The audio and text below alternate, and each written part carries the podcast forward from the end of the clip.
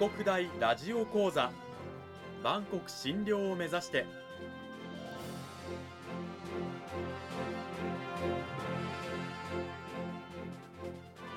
番組タイトルにある万国津梁とは世界の架け橋を意味する言葉です。この番組は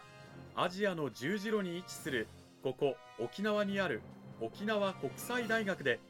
日々どのような研究や教育が行われているのかを発信していく番組です。案内人はラジオ沖縄アナウンサー小橋川響が務めます。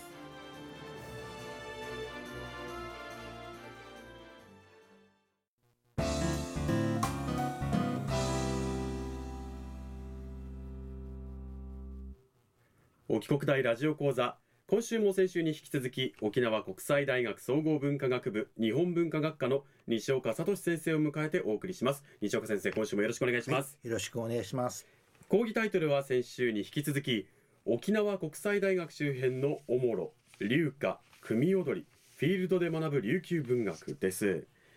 先週はですね、まあ、沖国大周辺のまあ、おもろといえばということで羽衣伝説でね、はいはい、沖国大周辺には森川公園という公園があって、はい、そこが羽衣伝説の場所でもあるんですが、はい、え天女がそこで身、はい、体をね水洗いしてで地元の男性と、まあ、夫婦になり、はい、そして生まれたのがサットウということで、はい、サットウを称えるおもろを紹介していただきました。はい、えこのおもろなんですけれども、このサットウというのは一体誰が産んだ子供なんだ、天女ですよ、はい、でこんなにも見目麗しく、こんなにもこうその姿を見たいと思う、うん、でたくさんの、まあ、アジ有力者ですね、うん、地域の支配者たちが待ち望んでいた宝物庫の鍵をサットウこそが開けたのだ、まあ、地域を活性化させた素晴らしい人なんだと、うんうん、でそのサットウが現在のこの王者のあたりからね沖国大向かう上り坂、はい、そこをこう登っていく際に蹴り上げた、まあ、草木の露さえもかぐわしいというね、うんはいはい、もうもろ手を挙げて叩いているという歌だったんですけれども、そ、ねはいはい、まあ、そんな宜野湾周辺のね、はい、えー、おもろや琉歌組踊り関連した歌ということで、はい、今日はまずあの琉歌から紹介いただければ、はい、そうですね、えー、っと先ほどそのね、えー、松の話が出てきましたんでね、うん、その森川公園のですね、ですんでその松にまつわる琉歌をですね紹介しましょうか。はい、はい、えーまあ、地の南町、実は宜野湾はですね、えー、こうあの、ま、松がですねこう街道の伝いにあったんですよね。へー、松が綺麗に並んでたんですね。でその美しさを歌った琉歌があるのでちょっとそれを紹介しましょうかね。お願いします。道詩人チュラサ馬原地衣装者イプン南町の地のんとばる、えー、訳そうとですね、はい、道筋も美しいことだ、馬を走らせても心躍ることだ、一本に続く波松の宜野湾トーバルは、トーバルというのはこう平坦な道なんですね。ですからあそこ非常にこう平坦でですね、うん、ずっとこう、えー、ですね波松があってですね、えー、その普天間神宮までちょうど首里の国王もですねあの、えー、普天間宮に参詣しますから、はい、でその波松をですねこう、えー、松の並木をですねこう通りながらですね参詣をしていた、そういった美しいその波松だったんですがね。なんか情景が浮かびますね、こう、はい、松の木がずらーっと続いている平坦な道を ね, ね、はい、馬を飛ばして心地よく先生まで先生まであったんですけどね、これもやっぱり沖縄戦と、まあ、その後の米軍基地の影響でですね、えー、もう今なくなってしまったという残念でね、まあ、基地が返された暁にはぜひそういったね歴史的な景観をまた読みられさせてほしいですよね。見てみたいですね。はいはい、そしてあとふたつはどういった歌なんでしょうか。はいはい、あとはですね、平松の歌をちょっと紹介しましょうか。はい、えガニク平松ウトニトゥマリルガニク平松やイクトシガフィタラハティンヤシラ、うん、世間に名高い元年この平松は一体何年経ったんだろうか、果てや知らないという、えー、ガニクというのは今のそうですねあのガネコ交差点ってありますね。ありますね。さんさんまるとのあのね中部商業の近くですね。そうそうそう、あそこに実はそのガニク平松ってあったんですよ。これもですね実は戦争で亡くなってしまってね、かつてその写真が残っていますね。うん、えー、で、えー、その写真でやはり大きな松だっていうことでその面影が忍ばれるんですけれども、今実はガネコの人はですねやっぱりこの松のことを大事にしてですね、今ガネコ公民館っていうところがあって、そこにに代目のガネコ平松があってですね、やっぱりそのガネコ平松っていうのを今のガネコの人たちも大切にしているという、えーまあ、戦争で一旦失われたけれどもですね、やっぱりその、えー、松の素晴らしさっていうのは今でも生き続けているというですね、そういうふうなことがやっぱりありますね。でも初代は歌にも歌われるぐらいですから、はい、相当大きくて立派だったんでしょうね。そうですね、あの写真見てもやっぱりすごい立派な松ですね、うん、はい。そしてもう一つ最後の歌は、はい、ですね、宇山平町、大山やった平松ですね、うん、これも 平, 平たい松なんですけども、こう横に伸びた松なんですが、宇山平町やいだむちのちゅらさ、宇山みやらびのティフイジュラさ、大山の平松は枝ぶりが美しいことだ、うん、大山の乙女たちは踊りの手振りが美しいことだ、これよくある言うからですね、えー、つまり自然の美しさを称えて人間の美しさを称えるというですね、あのよくある流歌のパターンですけれどもですね、うんうん、えー、つまり大山の平松っていうのは大変美しいと、そして大山の女性たち、若い女性たちもこの踊りの姿が美しいんだという、えー、つまり松と女性たち、つまりその松の枝ぶりのように女性たちの手の踊りも美しいという、まあ、こういった、えーまあ、自然とこう人間というこういった対比の中で、えー、その美しさを読むという、まあ、そういった、まあ、典型的な流歌だと思いますね。でもこの歌をね、はい、あの他のね人たちが、えー、大山以外の人が聞いたら、えー、あ、それなら大山の乙女に会いに行ってみたいもんだって思ったりしたんでしょうかね。そうかもしれませんね、まあ、そんなふうな形で、まあ、土地を褒める、まあ、土地褒めの流歌って言われますよね。自分たちの集落、土地っていうのはこんなに素晴らしいんだっていうことをですね、うん、昔の人は読んだんですよね、うん、はい。さて、あの今松をたたえるね宜野湾の、はい、まあ、流歌を読んでいただきましたが、はい、流歌といえば切っても切れないのが、はい、組踊り。そうですね、流歌のパターンでですね、そうね、唱えられるのが、うん、それから歌われるのが組踊りですからね。今回はその組踊りの中からまた宜野湾のね羽衣伝説に関連ある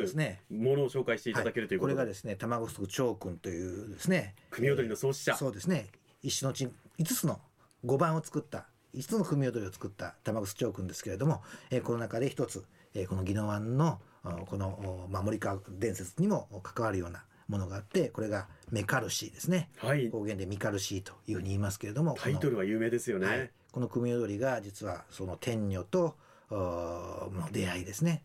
これを読んだものですよね、うん、歌ったものですよね、はい。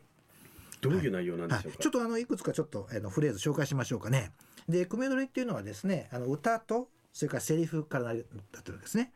で歌の部分こんなふうな歌ですね、流歌で歌われるんですが、キューヌユカルフィアシジャヌミンネランククルヤスヤシトゥアラティヌブラ、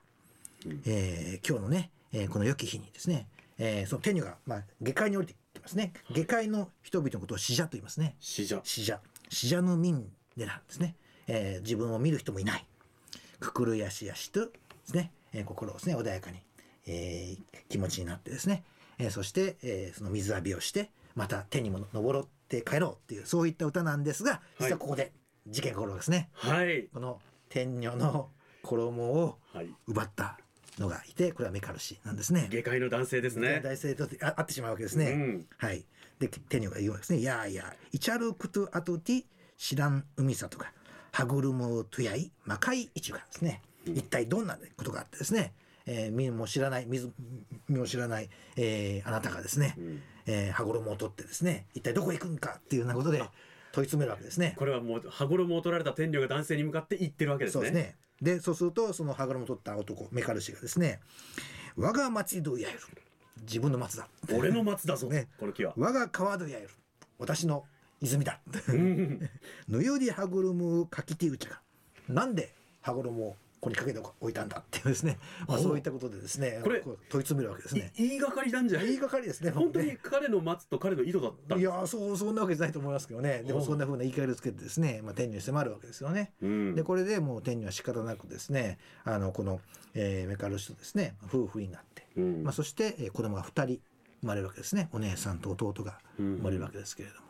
うん、えー、そして、えー、実はあの玉城長君のこのメカルシの中ではこのふたりの子供がですね、はい、えー、後に首里王府に問い立てられて、そして、まあ、首里のその、えー、なんていうんですかね、その、えー、まあ、なんていうんですかね、出世していくという、まあ、そういったふうな話になっていくんですけれども、うん、まあ、それはおそらくこの、えー、まあ、殺到ですね、殺到の伝説となんか重ね合わせられてるわけですね。あ、これはじゃあ、はい、あの首里で有力になっていくっていうふたりの子供は長君のアレンジ、まあ、アレンジですよね、まあ、そんなふうな形になっているんですけども、実際は人々を見るとですね、あ、これはやっぱサットの物語だとなるわけですね、うんうん、サットがまあここになっていく、まあ、まあ、やっぱり 出, 出世していくという、まあ、そういった話とつなげられて、おそらく見ている人は見ているはずなんですよね。ですので、まあ、そういった形でその、えー、沖縄の伝説といいますか、そういった話がですね、えー、こういった形で、えー、演劇と、まあ、舞台となっているというわけですよね。見事にこう昇華されているという組踊りに、はい、そうそうそうですね。はい。で、まあ、この、まあ、組踊りの目からしの見どころですけれどもですね、えー、その、まあ、お母さんがいてですね、天女、まあ、天女なんですけど、で天女がやっぱりこう手に変えなきゃいけないんですね。あ、なるほど。かぐや姫みたいな感じで、そうかぐや姫みたいな感じで帰っていかなきゃいけない。でそこでやっぱり別れの場面というのが一番やっぱりき、えー、見ていて聞いていてですね、もう涙が出るようなそういったシーンですね。これはやっぱりあの天女とこのふたりの子供と子供たちのですね別れなんですよね。でお母さんどこ行ったのって感じであの天女を見送る場面がこの組踊りの中にあるんですね。まあ、そこがやはりあの涙を絞るような、まあ、そういった場面になっているんで、ぜひこの組踊りもねご覧になって、えー、欲しいなというふうに思いますね。もともとね下界の人じゃないから天に帰らなきゃいけない、絶対に帰らなきゃいけないんだけれども、えー、その切なさ、ね、そうですよね。親子の親子のねそういった情愛がですねあの